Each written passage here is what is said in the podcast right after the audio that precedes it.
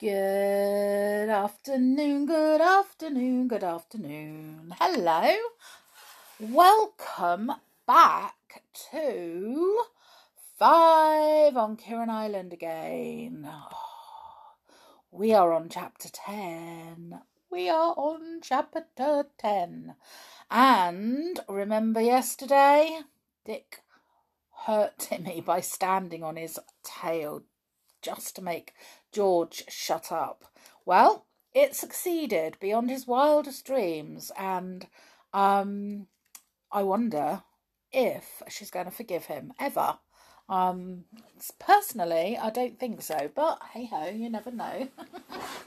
anyway, right, chapter 10 A Surprising Signal. What's up with George? demanded Julian as soon as they were safely out of earshot. I know you kicked her at tea time for talking too much about the island. That was idiotic of her, but why has she gone home in a huff? Dick told them how he had trodden on poor Timmy's tail to make him whine so that Julian would turn her attention to him and stop talking. Julian laughed, but Anne was indignant. That was horrid of you, Dick. Yes, it was, said Dick, but I couldn't think of any other way to head George off the island. I really honestly thought she was giving away to that fellow all the things he badly wanted to know. But now I think he wanted to know them for quite another reason. Oh, what do you mean? said Julian, puzzled. Well, I thought at first he must be after Uncle Quentin's secret whatever it is, said Dick, and that was why he wanted to know all the ins and outs of everything. But now that he's told me he's a journalist, that's a man who writes for the newspapers, Anne. I think, after all, he only wants the information so that he can use it for his paper and make a splash when Uncle has finished his work. Yes, I think that too, said Julian thoughtfully. In fact, I'm pretty sure of it. Well, there's no harm in that, but I don't see why we should sit there and be pumped all the time. He could easily say, Look here, I'd be obliged if you'd spill the beans about Kirrin Island. I want to use it in a newspaper story. But he didn't say that. No. So I was suspicious, said Dick. But I see now he'd want all sorts of titbits about Kirrin Island to put in his newspaper, whatever it is. Oh, blow! Now I shall have to explain to George I was wrong, and she really is in a temper. Well, let's take the road to Kirrin village and go to get some bones for Timmy at the butcher's, said Julian, a sort of apology to Tim. This seemed like a good idea. They bought two large meaty bones at the butcher's and then went to Kirrin cottage. George was up in her bedroom with Timmy. The three went up to find her. She was sitting on the floor with a book. She looked up sulkily as they came in. George, sorry I was such a beast, said Dick. I did it in a good cause, if you only knew it. But I've discovered that Mr. Curton isn't a spy seeking out your father's secret. He's only a journalist smelling out a story for his paper. Look, I've bought these for Timmy. I apologise to him too. George was in a very bad temper, but she did try to respond to Dick's friendliness. She gave him a small smile. All right. Thanks for the bones. Don't talk to me tonight, anybody. I feel mad, but I'll get over it. They left her sitting on the floor. It was always best to leave George severely alone when she was in one of her tempers.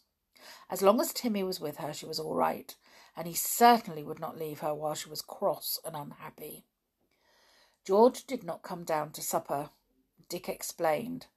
Well, we had a bit of a row, Aunt Fanny, but we've made it up.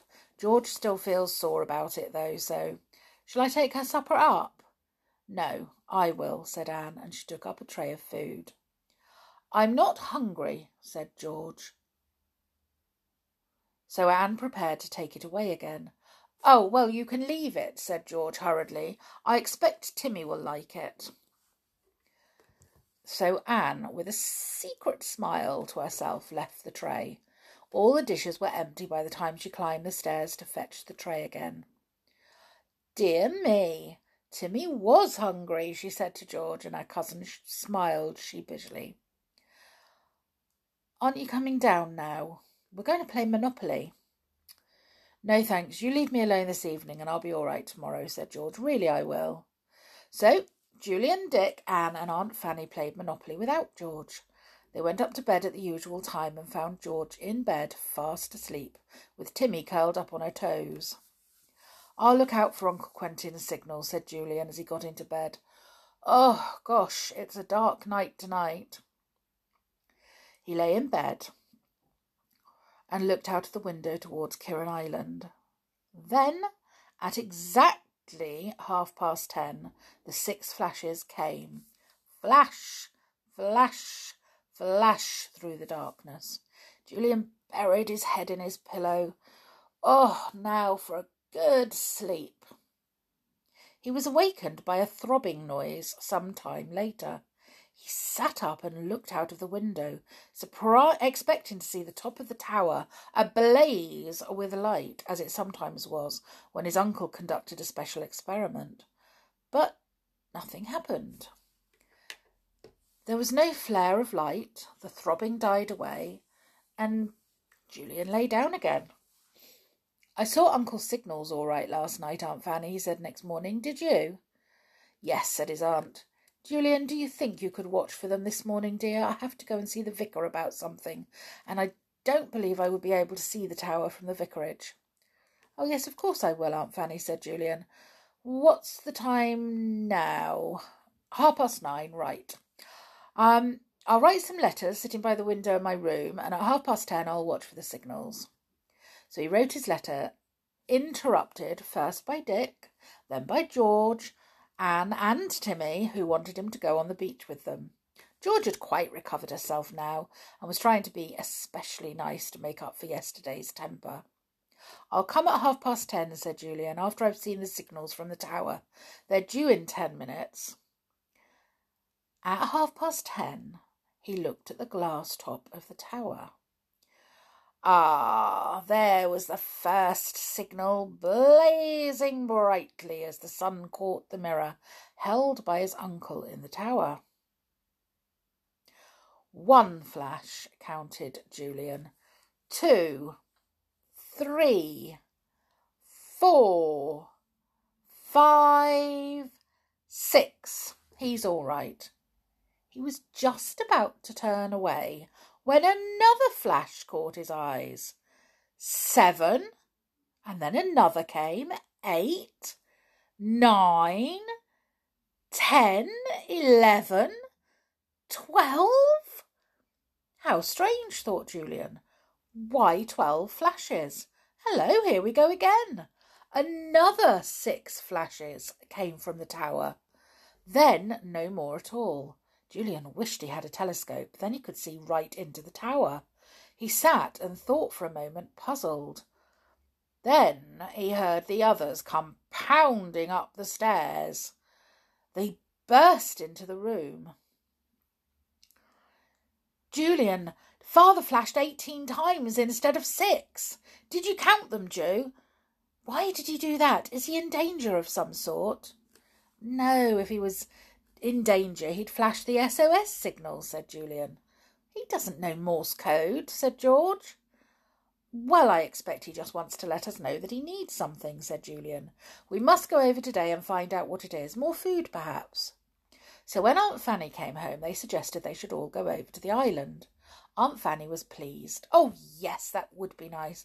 I expect your uncle wants a message sent off somewhere. We'll go this morning. George flew off to tell James she wanted her boat. Aunt Fanny packed up plenty of food with Joanna's help. Then they set off to Kirrin Island in George's boat. As they rounded the low wall of rocks and came into the little cove, they saw Uncle Quentin waiting for him or for them. He waved his hand and helped to pull in the boat when it ran gently onto the sand. We saw your treble signal, said Aunt Fanny. Did you want something, dear? Yes, I did, uh, said Uncle Quentin. What's that you've got in your basket, Fanny? More of those delicious sandwiches? I'll have some. Oh, Quentin, haven't you been having your meals properly again? said Aunt Fanny. What about that lovely soup? What soup? said Uncle Quentin, looking surprised. I wish I'd known about it. I could have done with some last night. But Quentin, I told you about it before, said Aunt Fanny. It mu- it'll be bad by now. You must pour it away. Now don't forget, pour it away. Where is it? Perhaps I'd better pour it away myself. No, I'll do it, said Uncle Quentin. Let's sit down and have our lunch. It was much too early for lunch, but Aunt Fanny at once sat down and began to unpack the food. Oh, the children were all, always ready for a meal at any time, so they didn't in the least mind lunch being so early. Well, dear, how is your work getting on? asked Aunt Fanny, watching her husband devour sandwich after sandwich. She began to wonder if he had had anything at all to eat since we she'd left him two days ago. Oh, very well indeed, said her husband. Couldn't be better. Just got to a, a most tricky and interesting point. I'll have another sandwich, please. Why did you signal eighteen times, Uncle Quentin? asked Anne. Ah, well, it's difficult to explain, really, said her uncle. The fact is, I can't help feeling there's somebody else on this island besides myself. Quentin, what in the world do you mean? cried Aunt Fanny in alarm. She looked over her shoulder as if she half expected to see somebody there. All the children stared in amazement at Uncle Quentin. He took another sandwich. Yes, I know it sounds mad. Nobody else possibly have got here, but I know there is someone. Oh, don't, Uncle, said Anne with a shiver. It sounds horrid, and you're all, all alone at night, too. Ah, that's just it. I wouldn't mind a bit if I was all alone at night, said her uncle. What worries me is that I don't think I shall be all alone. Uncle, what makes you think there's somebody here? asked Julian. Well, when I'd finished the experiment I was doing last night, about half past three in the early morning it would be. But pitch dark, of course, said Uncle Quentin.